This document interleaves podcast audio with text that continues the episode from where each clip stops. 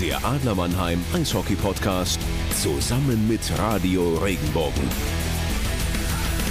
Es geht in Richtung geilste Zeit des Jahres. Herzlich willkommen, liebe Eishockey-Freunde, zur heutigen Folge unseres Podcasts. Während unser Adler mitten in der Playoff-Vorbereitung stecken, gönnen wir uns mal einen kleinen Blick in die Pre-Playoffs. Denn da entscheidet sich gerade noch, wer in die Finalrunden einzieht und wir wollen uns natürlich gemeinsam angucken, was uns in den Playoffs erwartet wie unsere Chancen gegen Köln stehen, was im Laufe der Serie alles passieren kann und wer mit uns gemeinsam diesen Playoff-Baum dieses Jahr besteigt. Die Schlittschuhe tragen auch heute Adlerreporter Antti Soramies und Eishockey-Experte Christoph Ullmann. Eisfrei. In der ersten Playoff-Runde stehen sich gegenüber die Nürnberg Ice Tigers und die Fishtowns Bremerhaven sowie die Löwen Frankfurt und die Düsseldorfer EG. Jetzt habe ich mich mal mit den Wappentieren der einzelnen Vereine beschäftigt. Und sowohl die Löwen Frankfurt als auch die Düsseldorfer haben einen Löwen in ihrem Wappen. Und dann habe ich mal geguckt, was zeichnet denn den Löwen jetzt nicht als Sternzeichen, sondern als Tier aus. Und der Löwe ist das sozialste Tier unter den Katzen. Sie leben als einzige in Gruppen. Also charakteristisch ist es ja sehr, sehr gut für ein Team. Und wenn es auf Jagd nach großen Beutetieren geht, braucht der Löwe Teamwork. Der Tiger hingegen, also der Nürnberger, ist abenteuerlustig und kämpferisch. Er repräsentiert Spirit, Leidenschaft, Wildheit und Macht. Anti der Pinguin hingegen. der Pinguin steht für Verbundenheit, Toleranz und Hilfsbereitschaft. Und der Pinguin hat Flügel zu Flossen umgebildet, die für Antrieb und Auftrieb beim Schwimmen und Tauchen sorgen. Und mit seinem torpedoförmigen Körper erreicht er Geschwindigkeiten von rund 25 Stundenkilometer. Und dann bekomme ich noch ganz, ganz viele Fragen im Netz angezeigt. Sind Pinguine wirklich treu? Wieso kuscheln Pinguine? Können Pinguine lieben? Ähm, das hat mich jetzt ein bisschen zum Schmunzeln gebracht. Also der Löwe und der Tiger, klar, demonstriert Macht und Teamwork, aber dennoch ist der Auftritt der Jungs aus Bremerhaven mit dem 3-1-Sieg in Spiel 1 schon ein ordentlicher gewesen, Anti. Ich bin mir nicht ganz sicher, ob es in Slowenien Pinguine gibt. Also da bin ich mir nicht so richtig sicher. Aber ähm, ja, Urbas hat da natürlich dann rausgestochen, muss man sagen. Also die stehen zusammen, heißt es ja Pinguine. Äh, die, wenn es kalt wird, wenn es reinzieht, dann wärmen sie sich gegenseitig.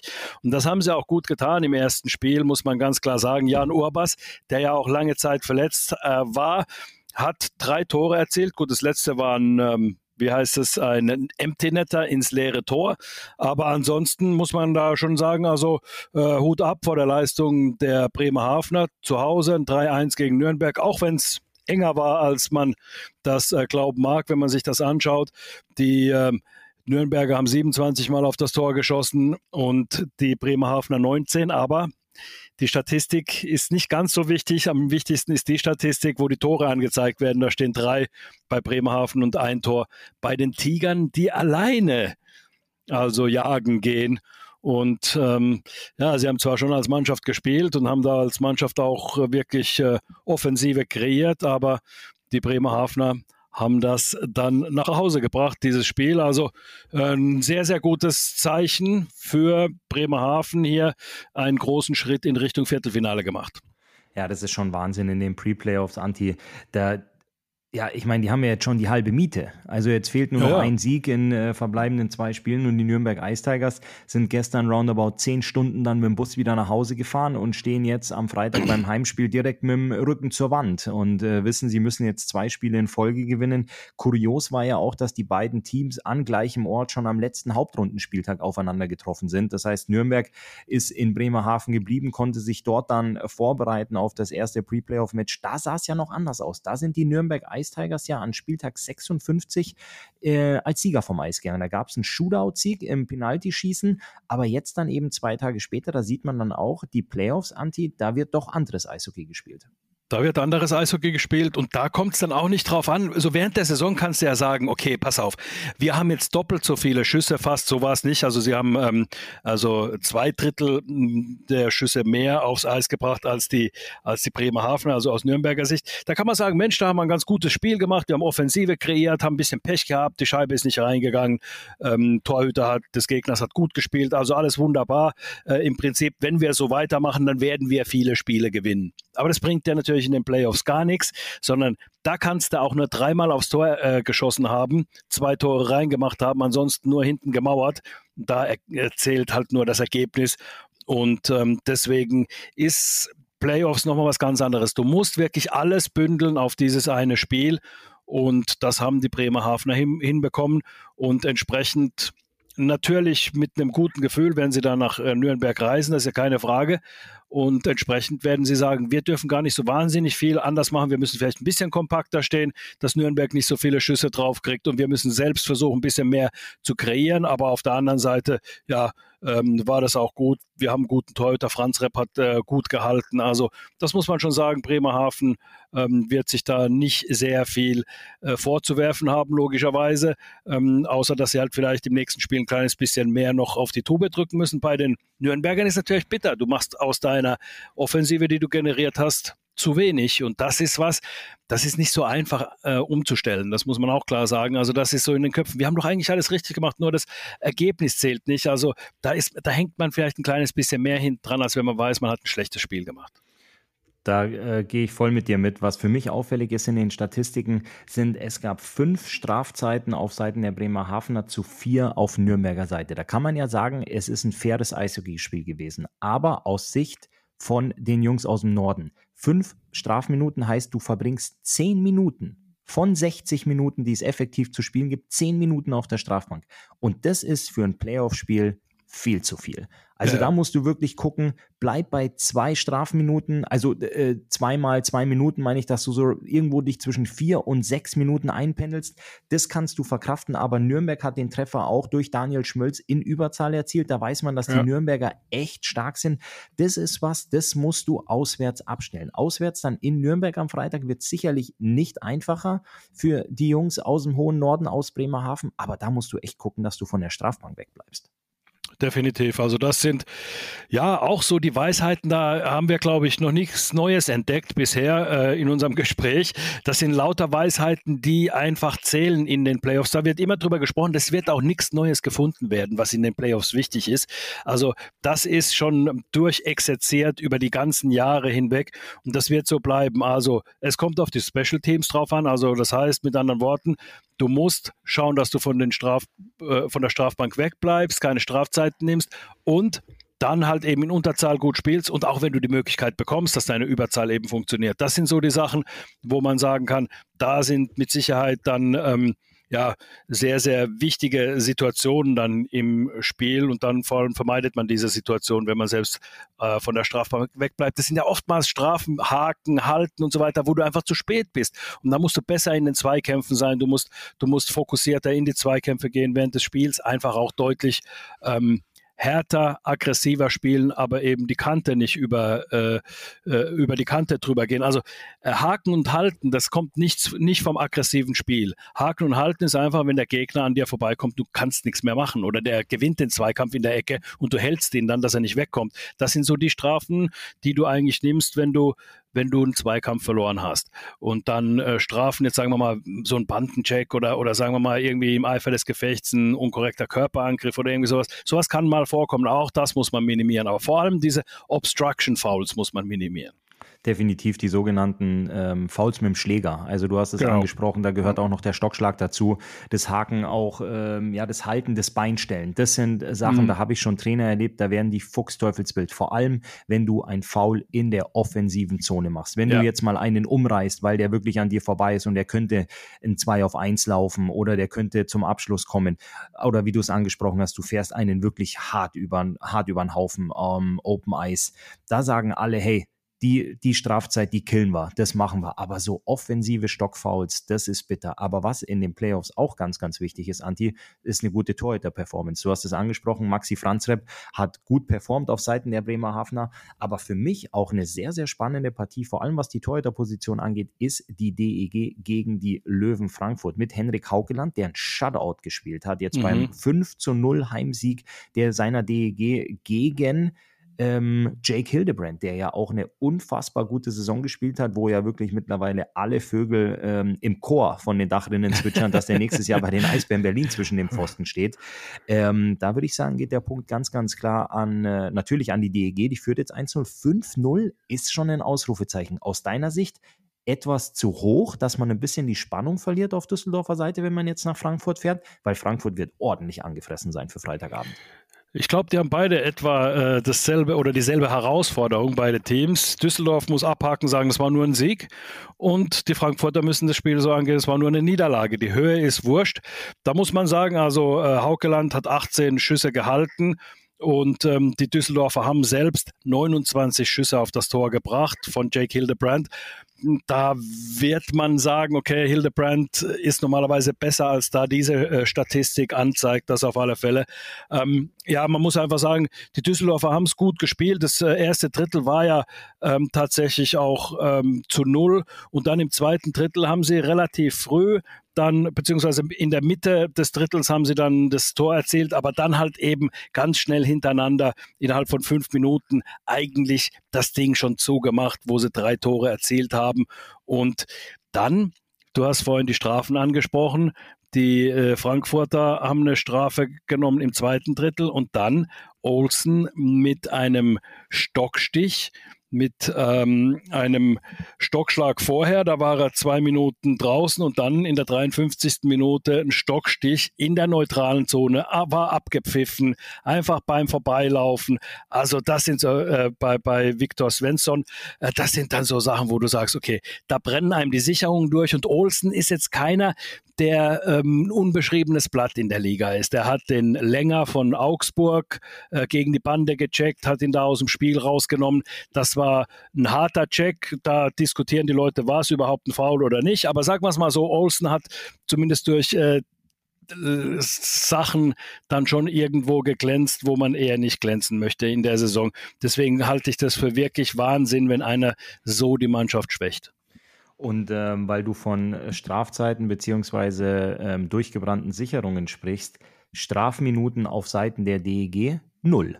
Da würde ich sagen, genau. da spielst du wirklich ein sehr, sehr diszipliniertes, konzentriertes, fokussiertes und vor allem ähm, Team First Mentality Playoff-Spiel, dass du wirklich guckst, Jungs, wir laufen Schlittschuh, wir bewegen die Beine, wir achten auf unseren Schläger, wir spielen hart, ja, haben auch 5-0 gewonnen und sind komplett von der Strafbank weggeblieben. Also das ist ja auch was, wo du sagst, okay, vielleicht im letzten Drittel, wir bringen nochmal ordentlich Härte rein, machen irgendwie ein, zwei unnötige Sachen, auf einmal schießt Frankfurt noch ein, zwei Tore. Das Spiel ist durch, das ist klar, mhm. aber Frankfurt schöpft natürlich Hoffnung dann für das Heimspiel, weil sie dann so auf einmal es, ja. sagen, hey, wir finden ja einen Weg, wir können das ja. Und da muss ich echt sagen, ganz, ganz großen Respekt. Aber das war auch für mich die Düsseldorfer EG über die komplette Saison hinweg, dass sie sehr diszipliniert gespielt haben, defensiv konzentriert, mit einem guten Henrik Haukeland hinten und dann, wenn sich Möglichkeiten ergeben, haben sie vorne zugeschlagen. Und es waren auch wieder die jungen Burschen. Wenn du siehst, ähm, Alex Blank hat den Weg geebnet, hat das 1-0 gemacht. Ähm, der Junge ist 21 Jahre alt. Also, mhm. das ist jetzt nicht, dass du sagst, ja, hier meine Big Boys haben zugeschlagen. Ähm, Genauso wie das 2-0 kommt von Cedric Schiemens, einen 24-Jährigen. Ähm, äh, das ist schon, das ist schon eine, eine, große Stärke der Düsseldorfer dieses Jahr. Und äh, da bin ich gespannt, wie nervenstark vor allem jetzt auch diese jungen Burschen sind, wenn es am Freitag, und da bin ich mir sicher, recht laut wird äh, beim Rückspiel in Frankfurt. Ja, das wird ausverkauft sein und dass die Stimmung dort überragend ist.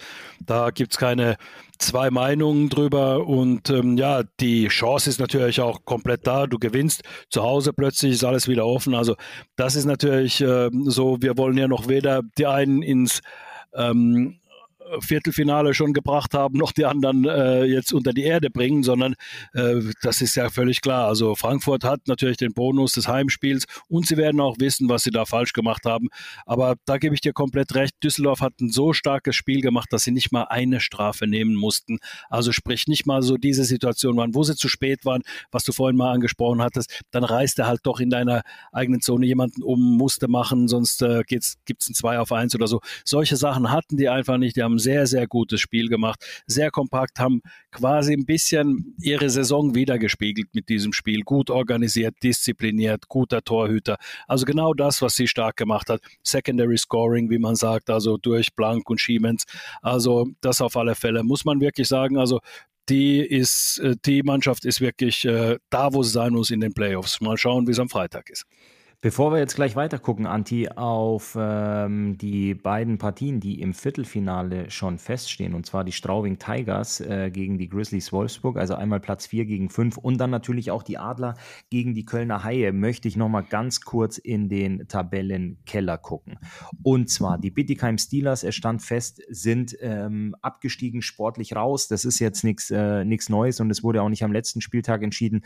Aber beim letzten Auswärtsspiel noch eine 2 zu 8 Niederlage in Köln aus Sicht der Steelers. Die Mannschaft wird von den mitgereisten Fans rausgerufen aus der Kabine und wird nochmal ordentlich gefeiert, verabschiedet. Ähm, da merkt man, die Fans stehen hinter der Mannschaft.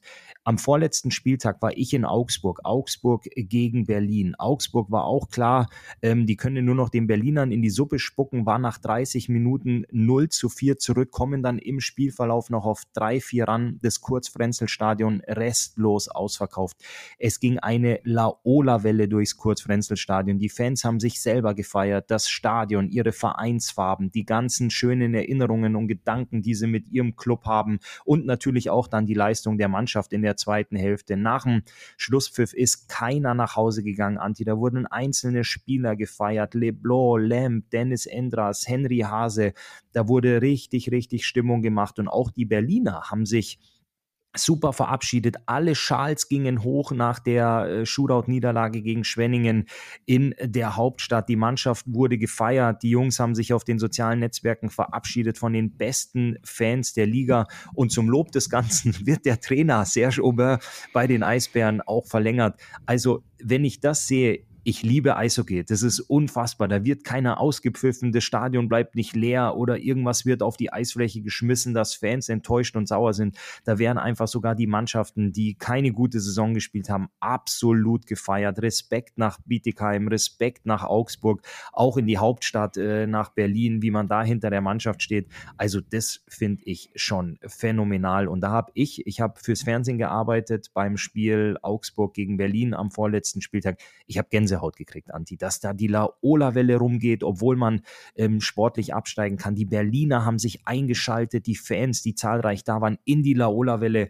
ähm, Sprechchöre das ganze Spiel über durch. Also das ist äh, das ist das, warum ich diesen Sport so liebe, warum ich so lange gespielt habe. Also ich stand mhm. nie in der Kurve, ich habe nie äh, die, die Trommel in der Hand gehabt oder sonst was, Anti. Aber da, wenn ich da stehe und das verfolge, auch die Bilder aus Köln, wo die Steelers nochmal aufs Eis gehen, das finde ich schon phänomenal. Ja, ich auch. Und da ist dann irgendwo dann auch das, also äh, unterm Strich, manchmal ärgern sich die Fans auch zu Recht über die Leistung der Mannschaft und manchmal ist es einfach unverständlich, warum das nicht so läuft. Aber da muss man vielleicht auch ganz kurz auch sagen, während der Saison verstehe ich das, aber dann die Saison so zu Ende bringen, einfach zu sagen, okay, hey, mehr war da nicht drin und dann auch dieses, oftmals, ich verfolge ab und zu so die sozialen Medien ein bisschen, muss ich ja machen, um so ein Stimmungsbild auch zu bekommen. Und da sehe ich dann, wie manche schreiben, na, die haben keinen Bock gehabt und die wollen ja in Urlaub gehen. Also da kann ich jeden beruhigen. Es gibt keinen einzigen Profi, der äh, vor den Playoffs sagt, oh, ich habe keine Bock, Playoffs zu spielen, sondern ich möchte lieber ähm, in Urlaub gehen, weil ähm, das gibt es definitiv nicht. Äh, es ist einfach so, jeder kleine Junge träumt davon, genau von dieser Zeit die Playoffs zu spielen. Und wenn er dann irgendwann als Mann da dann spielen kann, da will jeder hin. Und es ist wirklich auch, ich weiß es, ähm, in Augsburg kenne ich ja ein paar Jungs, ähm, war es wirklich sehr, sehr bitter für die zu wissen, wir sind abgestiegen. Und umso mehr muss man auch den Hut ziehen, dass sie wirklich in den letzten Spielen, die haben gegen die Adler gewonnen, die haben gegen Berlin ein Comeback gehabt während des Spiels, die haben ähm, in Frankfurt dann nochmal ein gutes Spiel gemacht, kurz vor Schluss nochmal den Ausgleich gemacht, es ging in die Verlängerung und dann eben in der Verlängerung dann äh, verloren, als sie in Unterzahl kamen. Also da muss man sagen, da sieht man, dass der Charakter in Ordnung ist, aber manchmal ist es einfach so, die Sachen passen nicht zusammen. Das hat dann ganz, ganz vielschichtige Gründe. Es ist nicht nur der Trainer, es ist manchmal auch die Mannschaft, wie sie zusammengestellt ist. Es ist auch manchmal einfach so, du hast ein paar Niederlagen, die sehr, sehr bitter sind, die sehr, sehr wehtun und die dann lange an dir haften, dich dann runterziehen und du schaffst es einfach nicht, dann wieder hochzukommen. Du hast diese positiven Erlebnisse nicht und umso schlimmer äh, kommt man dann runter. So ein bisschen wie es bei unseren Adlern auch war, kurz vor den Playoffs dass man einfach nicht mehr gesehen hat, wo soll es denn endlich äh, dann äh, den Punkt geben, wo man sagt, ah, ab hier wird es besser. Also die Adler haben nichts anderes gebraucht und das sagen die äh, Jungs ja dann auch immer, das sagt jeder Sportler. Wir brauchen dieses positive Erge Erlebnis, Ergebnis. Wir müssen also ein Ergebnis schaffen, das positiv ist. Wie wir da hinkommen, ist völlig wurscht. Wir müssen einfach nur irgendwie diesen negativen Trend stoppen. Und wenn das passiert, dann hast du auch was, auf was du aufbauen kannst. Aber wenn du da nicht hinkommst, Köln hat vor ein paar Jahren eine Niederlagenserie gehabt von 17 Niederlagen am Stück. Da hat keiner mehr, da hat keiner mehr dran geglaubt, dass die jemals gewinnen können. Und da muss man dann einfach sagen, also es ist einfach so, da kommt man dann einfach nicht mehr raus. Und das ist eben den Bietigheimern passiert, wobei man da natürlich die Qualitätsfrage stellen muss. Bei den Augsburgern sage ich, da sind viele, viele schlechte Sachen zusammengekommen. Bei den Berlinern auch. Bei den Berlinern hat man vielleicht zu spät gemerkt, dass man im Kampf um Platz äh, 10 steckt und erstmal den erreichen muss, überhaupt mal bei den Playoffs mitzumachen. Die haben lange Zeit gedacht, so sind sie aufgetreten, so habe ich die Interviews auch gehört, naja, wir sind ein gutes Team, wir kommen da schon raus. Und du musst es halt einfach erzwingen und das haben auch die Berliner zu spät gemacht und hinten raus, wo sie dann ein paar Spiele gewonnen haben, auch war es dann eben auch so, dass dann vieles gegen sie gelaufen ist. Also es ist einfach so, da möchte ich wirklich eine Lanze brechen für die Mannschaften, auch für die beiden absteigenden Mannschaften, dass man da einfach sagen muss, es ist keine Charakterfrage, oftmals ist es eine Frage von ja, Glück und Unglück und dann auch dieses, man kommt gemeinsam plötzlich nicht mehr aus dieser Misere raus. Naja, gut, zwei Absteiger äh, sind es ja noch nicht, Anti, außer du ja. glaubst der Wahrsagerin, die in der Eishockey-Webshow äh, bei Schwele, Bandermann und Goldmann aufgetreten ist, dass äh, die hat ja äh, prognostiziert, dass Dresden ähm, die DEL2-Playoffs gewinnen wird und aufsteigen wird. Äh, dementsprechend wären es dann zwei, weil Dresden ist ja eins dieser drei Teams äh, mit Krefeld und Kassel, die die Lizenzunterlagen eingereicht haben, um für den Aufstieg bereit wären. Da bin ich mal gespannt. Die Wahrsagerin hat ja auch prognostiziert, Dass äh, die Adler die erste Playoff-Serie gewinnen werden gegen die Kölner Haie, dann allerdings an Ingolstadt scheitern wird, an dem späteren Meister, ähm, dass Ingolstadt ja im Finale auf Wolfsburg treffen wird, die sich jetzt gegen Straubing durchsetzen werden und dann auch München im Halbfinale ausschalten. Bist du einer, der da sagt, boah, da gehe ich mit? Ich weiß auch gar nicht mehr, wie das letzte Saison ausgegangen ist, Anti, ob die da Karten gelegt hat oder ob die in die Glaskugel guckt oder ob sie aus, ähm, aus der Hand Knochen liest. geworfen hat. Ich, ich weiß es tatsächlich nicht. Ich habe natürlich das Ergebnis gelesen. Dann lass uns doch mal kurz drüber sprechen. Ich würde das gern kurz abrappen, Anti Straubing gegen Wolfsburg. Die Partie steht auch schon fest.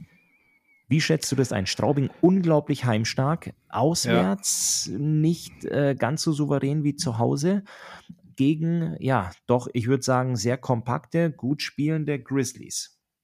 Das ist richtig, genau so ist, so ist es ja. Du hast ja äh, genau richtig gesagt, die Heimstärke. Dadurch, dass sie Heimvorteil haben, glaube ich, dass Straubing einen leichten Vorteil hat, auch dadurch.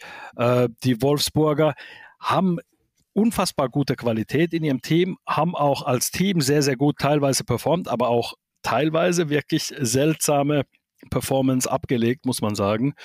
Also auch hinten raus gegen die Adler dreimal wirklich in letzter Sekunde ein Tor kassiert zum Beispiel. Also solche Sachen, die ich sage, da sind ein paar Sachen, die im Argen liegen. Also gerade so diesen, dieses, äh, diesen Sack zuzumachen und zu sagen, okay, jetzt ähm, äh, wir führen hier knapp, wir spielen das Ding zu Ende. Auf der anderen Seite haben sie auch Comebacks gefeiert. Die haben äh, 6 zu 2 hinten gelegen zu Hause gegen äh, Augsburg, haben das noch gedreht, das Spiel. Gut, Augsburg hat das Spiel dann zwar noch gewonnen in der Overtime, aber haben da aus einem Spiel, wo sie gedacht haben, da holen wir keine Punkte mehr raus, dann doch noch einen Punkt geholt. Also die haben äh, solche Sachen immer wieder gezeigt. Also ich sehe da keine Konstanz bei denen so richtig. Also da ich kann die nicht so richtig greifen. Also die haben im Prinzip einen sehr guten Torhüter, sie sind gut besetzt in der Verteidigung, im Sturm, haben einen guten Trainer, der das auch gut organisieren kann. Trotzdem haben sie immer wieder Punkte gehabt, wo sie anfällig sind. Bei den Straubingern muss man sagen, die Straubinger sind absolut unangenehm zu spielen. Die haben Qualität, die haben individuelle Klasse, kommen auch ein bisschen über die individuelle Klasse, aber auf der anderen Seite schaffen sie es auch sehr, sehr kompakt zu spielen, haben auch hinten, äh, muss man sagen, im Tor äh, mit, mit Bugel auch einen äh, jungen Mann drinstehen, der sehr, sehr stark gespielt hat. Dann haben sie noch Hunter Miska, der, äh, der ein guter Torhüter ist. Also ähm, die Straubinger, muss ich sagen, ja, mit denen rechne ich im Halbfinale. Um, wenn, wenn ich mich festlegen muss, und das möchte ich, ähm, ich möchte nicht rumeiern, also sage ich, Straubing kommt ins äh, Halbfinale. Für mich hat die äh, Begegnung oder ähm, die Serie auf jeden Fall äh, Charakter für eine volle Distanz. Also da könnte ja, ich mir schon ja. vorstellen, dass die Mannschaften ihre Heimspiele souverän gewinnen und wir dann ähm, irgendwann da definitiv äh, Spiel 7 sehen könnten. Also ähm, ja, fürs Spannungsbarometer ist es immer gut, aber Anti-Spannungsbarometer, ähm, Prestige, Derby, Geschichte, Historie, Adler Mannheim, Kölner Haie. Das ist schon eine ganz, ganz besondere Serie, weil sich natürlich auch die Mitarbeiter im Ticketshop da absolut drüber freuen. Weil das ist ja natürlich eine Partie, da rechnest du sowohl in der einen als auch in der anderen Arena jedes Mal mit ausverkauftem Haus. Ja, definitiv. Du brauchst da nicht groß zu vermarkten, das ganze Ding. Das vermarktet sich fast von alleine. Also hier jetzt keine, äh, nicht der Hinweis in die Marketingabteilung, äh, legt eure Füße hoch und macht nichts. Aber das ist natürlich was, das will jeder sehen. Das ist wirklich, das ist wirklich was richtig Geiles, dass man da sagen kann, okay, ähm, das ist die Nummer, das ist so, ja schon, geht ja schon äh, Jahrzehnte zurück, diese Rivalität der beiden Clubs. Und es ist immer eine faire Rivalität trotz allem gewesen. Also man muss auch sagen, ich habe habe riesen Respekt vor den Kölnern, für den Kölner Machern dort auch. Philipp Walter als Geschäftsführer, den kenne ich schon ewig. Das ist ein richtig klasse Typ und ähm, der hat da auch eine Kultur reingeschaffen, die irgendwo auch eine familiäre Kultur ist, auch wenn es ein großer Club ist. Also von daher muss ich echt sagen, ähm, ich finde das äh, sehr, sehr gut, was Köln auch geleistet hat in dieser Saison. Und wenn man sich die Spiele zwischen den Adlern und der äh, Kölner anschaut, ist es relativ eng gewesen immer wieder. Also es gab ja im November das Spiel der Adler am 4. November, da haben die Adler in Köln 3 zu 1 gewonnen. Dann das Winter Game hat Köln, und da war Köln deutlich besser, 4 zu 2 gewonnen, äh, Anfang Dezember. Und dann wiederum am äh, 13. Januar die Adler zu Hause in Overtime 1 zu 2 verloren gegen Köln und dann nochmal, und da muss man sagen, das Spiel muss man vielleicht ein kleines bisschen äh, rausnehmen. Das letzte Heimspiel, das war vor ein paar Wochen, erst das war am 21. Februar. Ähm, das war in der Zeit, wo es bei den Adlern überhaupt nicht zusammenlief. Und da hat man wirklich vielleicht mit das schlechteste Spiel der Saison abgeliefert gegen Köln, das 2 zu 5 zu Hause. Das möchte ich ausklammern. Aber ansonsten muss man sagen, es war sehr, sehr eng, trotz alledem. Die Ergebnisse sind eng. Die Adler sind vielleicht qualitativ von der Mannschaft her ein Tick besser, aber die Kölner haben sehr, sehr gut äh, performt gegen die Adler und auch teilweise in der Saison äh, sieht man, dass äh, sie eine Mannschaft sind, die wirklich auch auf einem hohen Niveau auch konstant spielen kann.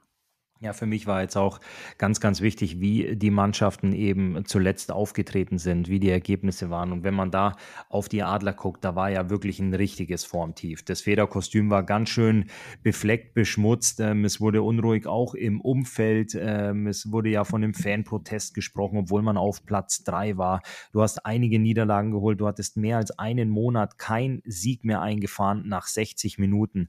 Und jetzt aber der Auftritt am letzten Wochenende aus Sicht der Adler, der hat mir wirklich sehr, sehr gut gefallen. Vor allem dieser wirklich souveräne Auswärtserfolg in Düsseldorf, dass du da ein 5 zu 0 eingefahren hast. Entschuldigung, ein 4 zu 0 Anti ähm, gegen 5 zu 0 hat Düsseldorf gewonnen gestern. 5 zu 0 gestern, genau, Entschuldigung, ein 4 zu 0 eingefahren hast. Das war wirklich souverän, muss man sagen. Du wusstest, du triffst auf eine starke DEG, die sich auch für die Playoffs rüsten.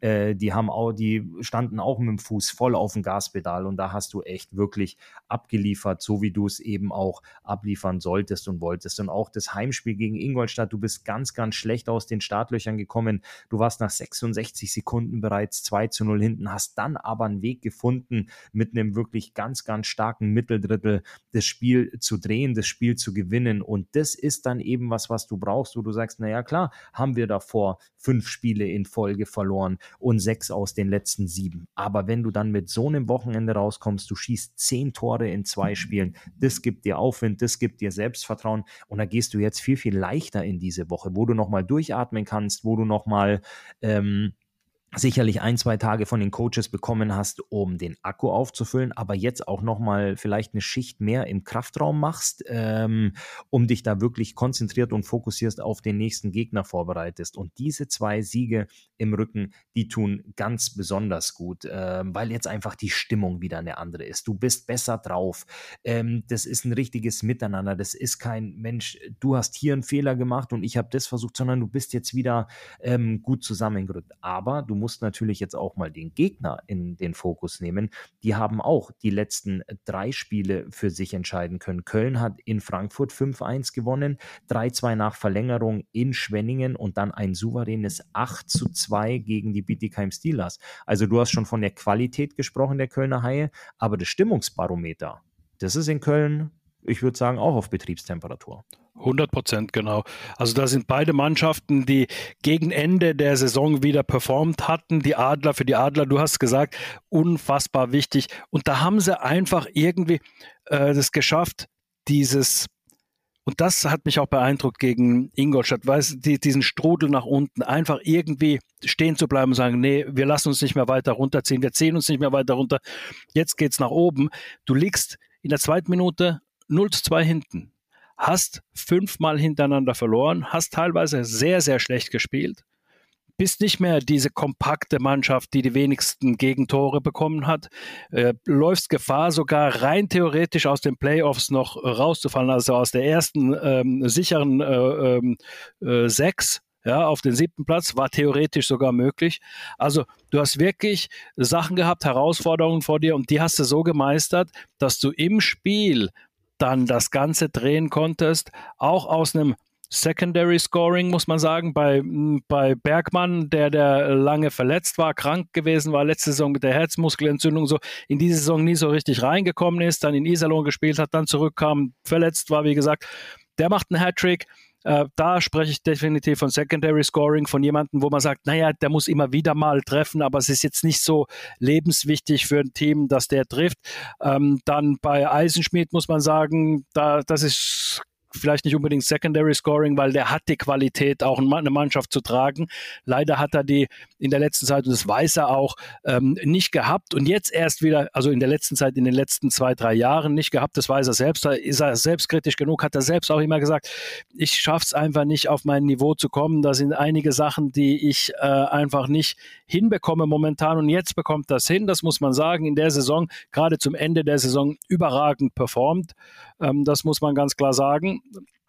Leider geht er ja ganz offensichtlich, also es das heißt ja, er, er geht. Äh, noch ist wohl äh, nicht ganz alles sicher, aber es sieht wohl so aus.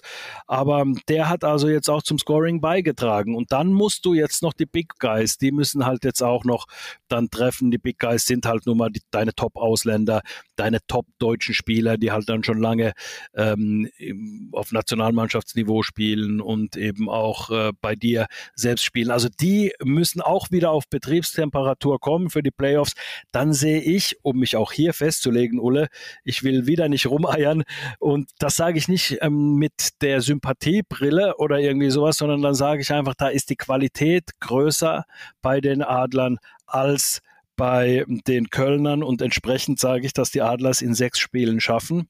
Es heißt ja sogar, dass das sechste Spiel, Heimspiel der Kölner, nicht in der Arena in Köln stattfinden kann. Und es könnte sein, das ist jetzt einfach nur mal äh, so ein Gerücht, was man so mal aufgeschnappt hat, dass die Kölner Spiel 6 in Krefeld spielen wollen. In der Krefelder Jaila Arena, ihr Heimspiel spielen wollen. Also das ist, dieses Gerücht gibt's. Also wie gesagt, es ist nicht irgendwie bestätigt, aber es gibt dieses Gerücht und wenn man googelt, sieht man, dass die Köln Arena tatsächlich da nicht zur Verfügung steht für ein äh, Halbfinalspiel in der deutschen Eishockeyliga an Spiel 6. Also mit anderen Worten ist es so, dass man einfach jetzt ähm, mal warten muss, was da passiert. Also ich sage, dass die Adler im sechsten Spiel auswärts den äh, Sack zumachen. Was findet denn parallel in der Köln Arena statt, wenn du das? Ah, ich, ich hatte es geguckt, ich hatte es geguckt, ich kann es ja nicht mehr sagen. Ich kann es ja jetzt gerade nicht. Oder gibt es da eine Karnevalsveranstaltung? Das ist ja vorbei. An ja, ja, ja, Karneval ist meines Wissens vorbei am Aschermittwoch und der war ja. wohl, ne? Der, der, der war wohl. Ähm, ja, dann, dann sag du mal deine Einschätzung, dann google ich das gerade mal wieder ähm, nochmal, da fällt mir sein. Also für mich ist natürlich auch ganz, ganz wichtig, was passiert auf der Torhüter-Position bei den Adler Mannheim. Kommt Felix Brückmann zurück? Vielleicht hast du da gleich noch die ein oder andere Information.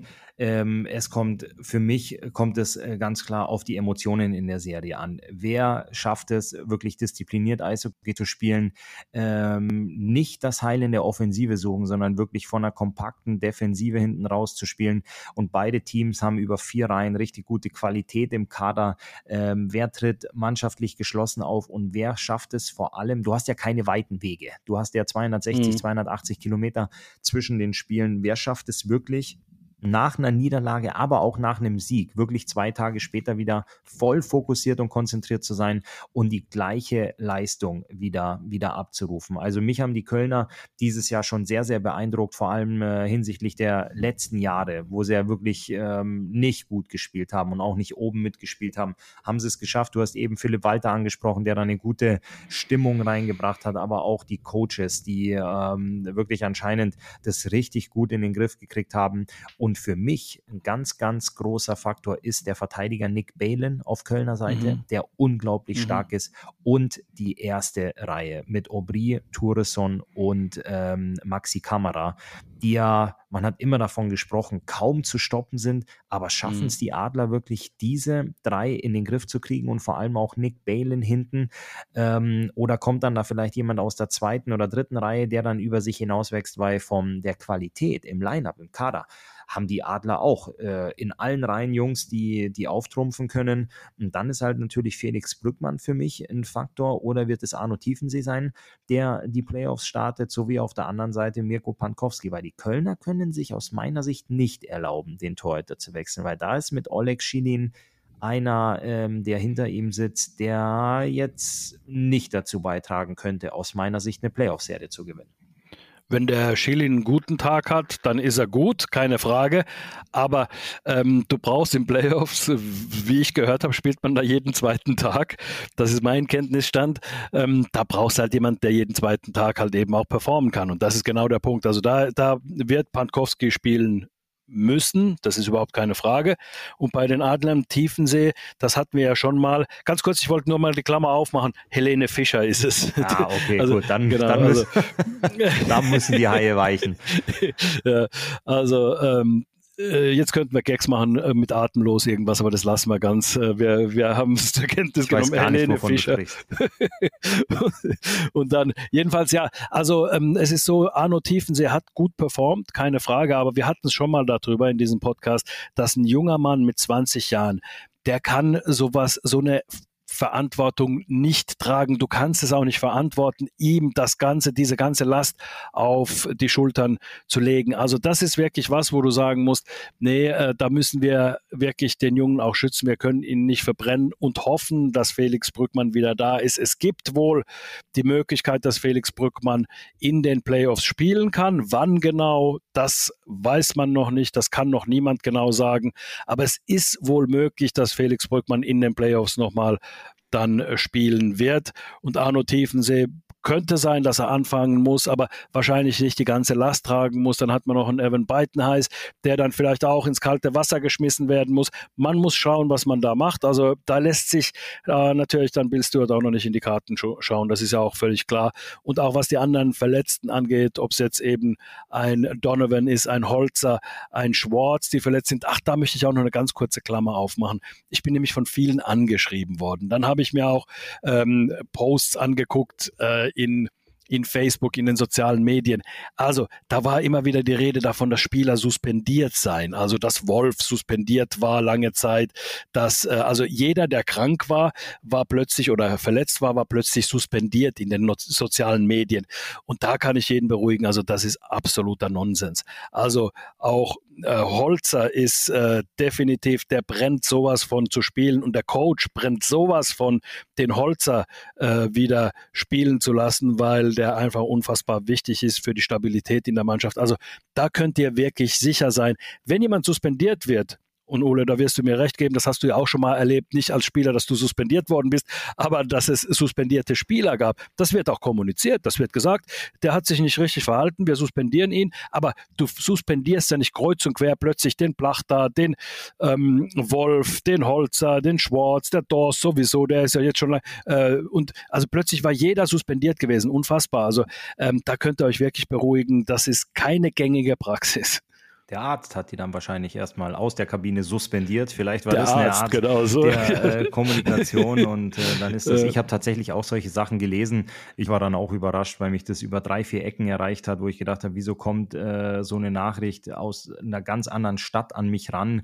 Und äh, über dieser WhatsApp-Nachricht, die ich bekommen habe, stand ja schon häufig weitergeleitet. Also das sieht man mhm. ja bei WhatsApp, ähm, wenn man sieht, okay, die Nachricht wird weitergeleitet, aber wenn sie schon mhm. häufig weitergeleitet wurde. Das war das Erste, was ich gelesen habe und dann habe ich es auch nur noch überflogen und habe dem Ganzen keine mhm. Bedeutung mehr geschenkt. Aber schön, dass du das aufklärst. Ähm, aber ich bin jetzt, Andi, ich freue mich echt auf Freitag. Ich bin da gespannt. Ich finde äh, das auch schön, dass die Spiele, muss ich echt sagen, dass ich das gut finde, dass die ein bisschen zeitversetzt starten, dass du, äh, wenn du Frankfurt-Düsseldorf fängt schon um sieben an am Freitag und Nürnberg-Bremerhaven dann um 19.30 dass du dem einen Spiel schon mal 30 Minuten volle Aufmerksamkeit schenken kannst, dann schaltest du kurz um, schaust dir den Start in einer anderen Partie an und hinten raus kannst du wirklich, wenn es irgendwo spannend ist, bleibst du da dran, weil du weißt, das andere Spiel geht noch ein bisschen länger. Also da freue freue ich mich riesig auf den Freitag. Kurze Prognose von dir. Glaubst du, dass es am Freitag, dass da Tuck ist, dass äh, Düsseldorf auch in Frankfurt gewinnt und Bremerhaven den Sack in Nürnberg zumacht? Oder glaubst du, dass es da zum Showdown, sprich zu Spiel 3 kommen wird? Also die Parameter, die ich zur Verfügung habe, dass eben Frankfurt äh, sehr gute Fans zu Hause hat und eine gute Stimmung hat und auch gezeigt hat, dass sie qualitativ gut genug sind, um, um Spiele zu gewinnen. Ich glaube, die schaffen es einfach zu sagen, okay, es war eine Niederlage in äh, Düsseldorf. Wie hoch war sie nochmal? Ach, ist uns völlig wurscht, wir haben verloren und alles andere zählt nicht. Wir müssen einfach jetzt ein gutes äh, Spiel liefern. Hildebrand wird äh, äh, eine Topleistung bringen müssen, dann haben sie eine Chance, die Serie auszugleichen. Und dasselbe gilt für die Nürnberger, die ein gutes Spiel gemacht haben in Bremerhaven und eigentlich ging es 2 zu 1 aus. Bremerhaven macht den Empty Netter, den man so eigentlich meistens nicht dazu zählen sollte zum Ergebnis. Also ist es ein unfassbar enges Spiel vom Ergebnis her gewesen. Die Nürnberger waren das bessere Team mit mehr Offensive, mit mehr Schüssen auf das Tor. Also von daher glaube ich auch, dass Nürnberg in der Lage ist, es zu Hause auszugleichen. Also ich glaube, es kommt am Sonntag erst zum Showdown. In beiden Spielen. Ja, da bin ich mal gespannt, Anti, ob du, ob du äh, da recht behalten wirst. Ich werde es auf jeden Fall verfolgen und ich freue mich dann absolut. Äh, ich sehe ja schon die Plakate, wenn man durch die Stadt fährt. Da wird wieder von der geilsten Zeit geschrieben. Ja, ja. Ähm, das haben wir ja letztes Mal thematisiert, was es da alles für schöne Wörter gibt. Aber das ist echt, ähm, das ist echt irre. Ähm, dass man so viel Spannung haben wir selten gehabt. Also ich bin wirklich ähm, aus der Köln Arena. Das muss ich mal kurz erzählen. Ich war ja zum 50-jährigen Jubiläum, war ich eingeladen bei den Kölner Haien gegen die Bietigheim Steelers und ich bin nach dem zweiten Drittel, an die bin ich abgehauen. Das Spiel in Köln war schon längst entschieden. Ähm, ich habe da viele alte Freunde und Bekannte getroffen. Ich habe alle nochmal gedrückt und habe gesagt, ich muss los und bin zu Freunden gefahren und habe die Konferenz angemacht, weil ich wissen wollte, was passiert in, äh, in Frankfurt. Kann Augsburg die noch aus den Playoffs kicken und was machen die Eisbären gegen Schwenningen? Da habe ich mir diesen Showdown, da habe ich mir dann im Fernsehen angeguckt und habe darauf verzichtet, ein Live-Eishockey-Spiel in der ausverkauften Lanxess Arena zu sehen. Aber Wahnsinn. das äh, war schon, es war für mich, das war für mich einfach in dem Moment war das wichtiger, spannender, ähm, um zu sehen, was passiert da rutschen. Könnte, also Andi, jetzt haben wir es ja, es ist ja Fakt, dass die Eisbären es nicht geschafft haben, aber auf dem letzten Spieltag, wenn die Eisbären da reingerutscht wären, das wäre ja wirklich wieder eine Geschichte gewesen, die nur der Sport so hätte schreiben können. Definitiv. Und dann bist du Zehnter, dann unterstellen wir mal, dass die dann weitergekommen wären ja, in die nächste Runde. Wer von den Spitzenteams will denn gegen die Eisbären spielen? In das wäre München Runde. gewesen, wenn sie reingerutscht München, wären und genau. sich da durchgesetzt hätten. Das wäre ja eine, eine Serie gewesen. Das ist äh, also mediale Aufmerksamkeit, zuschauertechnisch und dann auch die ganzen Schreiberlinge, die dann immer von Abstieg und Krisen Berliner und äh, all sowas geschrieben hätten. Auf einmal stehst du dann da und berichtest über so eine Serie und jeder, Anti, jeder hätte die geguckt. Ähm, natürlich guckst du Mannheim Köln, ganz klar aber du hättest mit einem Auge immer geguckt, was zwischen München und Berlin ist. Aber ich, ich für mich, ich habe selber schmunzeln müssen, wo ich äh, Ende des zweiten Drittels schon Richtung Tiefgarage unterwegs war in der Lanxess Arena, weil ich den Live-Ticker offen hatte und ich wollte unbedingt rein. Ja, ja. ja, war ja dann auch super spannend. Also war ja wirklich dann auch spannend, die Spiele Augsburg gegen ähm, äh, Frankfurt dadurch super spannend gewesen. Dann natürlich das Spiel der Kölner zu äh, der, der, der Berliner zu Hause gegen, äh, gegen Schwenning. Das war natürlich auch, ja, ja, da hat man, hat glaube ich jeder, der ein bisschen mit Eishockey zu tun hat, äh, hat da immer wieder auf Ticker geschaut und was weiß ich nicht. Und das war ja auch noch super dramatisch mit dem, äh, äh mit den äh, Toren, die dann ganz zum Schluss noch gefallen sind. Frankfurt geht in Führung, Augsburg gleicht wieder aus und ähm, in, in, in Berlin geht es dann in die Overtime. Also das war alles ähm, sehr, sehr, und Berlin hat noch 2-0 geführt gehabt. Also da muss man sagen, das war alles wirklich auch eine Charakterleistung von den Mannschaften, Schwenning, die das nicht mehr schaffen konnten, in die ähm, Pre-Playoffs zu kommen, genauso von Augsburg auch. Also die haben nicht gesagt, oh, okay, jetzt liegen wir hinten, jetzt kommen, jetzt machen wir das Buch zu, sondern die haben da wirklich dann ja, ihre Leistung abgerufen. Das muss man auch nochmal äh, hervorheben, dass es eine tolle Sache ist, dass die Mannschaften sich nicht haben hängen lassen. Es gibt ja Ligen in ähm, Europa oder auf der Welt, wo dann gegen Ende hin ein Ausverkauf stattfindet. Ja, und es gibt äh, natürlich einen brutalen dann äh, Aderlass bei den Clubs und dann natürlich auch eine Wettbewerbsverzerrung. Da kann man in äh, Deutschland nicht davon sprechen. Ja, aber vor ein paar Jahren war das auch so, Anti, dass äh, ja. regelmäßig dann Jungs, ähm, Pieter und Marcel Müller damals aus Krefeld nach Schweden gegangen sind. Ich war ja. damals im Trikot der Kölner Haie. Da ist äh, Stefan Julien, Kamil Pirosch und Harlem Pratt auf einmal ähm, weg gewesen an, von ja. einem auf den anderen Tag, weil sie andere Mannschaften für die Playoffs verstärken konnten und man konnte nicht absteigen und es war klar, dass du die Playoffs nicht mehr erreichen konntest. Also da war auch Adalas in den letzten Jahren in äh, der DEL, aber schön, dass wir jetzt bis zum letzten Spieltag so viel Spannung erleben konnten, so viel Dramaturgie und ähm, wir haben ja noch lange nicht die Spitze des Eisbergs erreicht, weil jetzt geht es ja erst los. So ist es. Ich habe für die nächste Folge eine Frage für dich. Dann, ähm, wenn es ne, natürlich dann in die, ähm, ja, in die Playoffs der Adler geht, da habe ich eine meines Erachtens tolle Frage vorbereitet. die will ich jetzt natürlich nicht raushauen. Was ich noch sagen wollte, du hast ja vorhin gesagt, dass äh, Serge Aubin in äh, Berlin bleibt. Sein Vertrag war ja am Auslaufen und er bleibt in äh, Berlin. Und da bin ich auch angeschrieben worden ähm, über Facebook, über den Messenger, ähm, dass, äh, ja, ob ich schon gehört hätte, dass es fix ist. Also mir wurde gesagt, es sei fix, dass Aubin nach Mannheim kommt.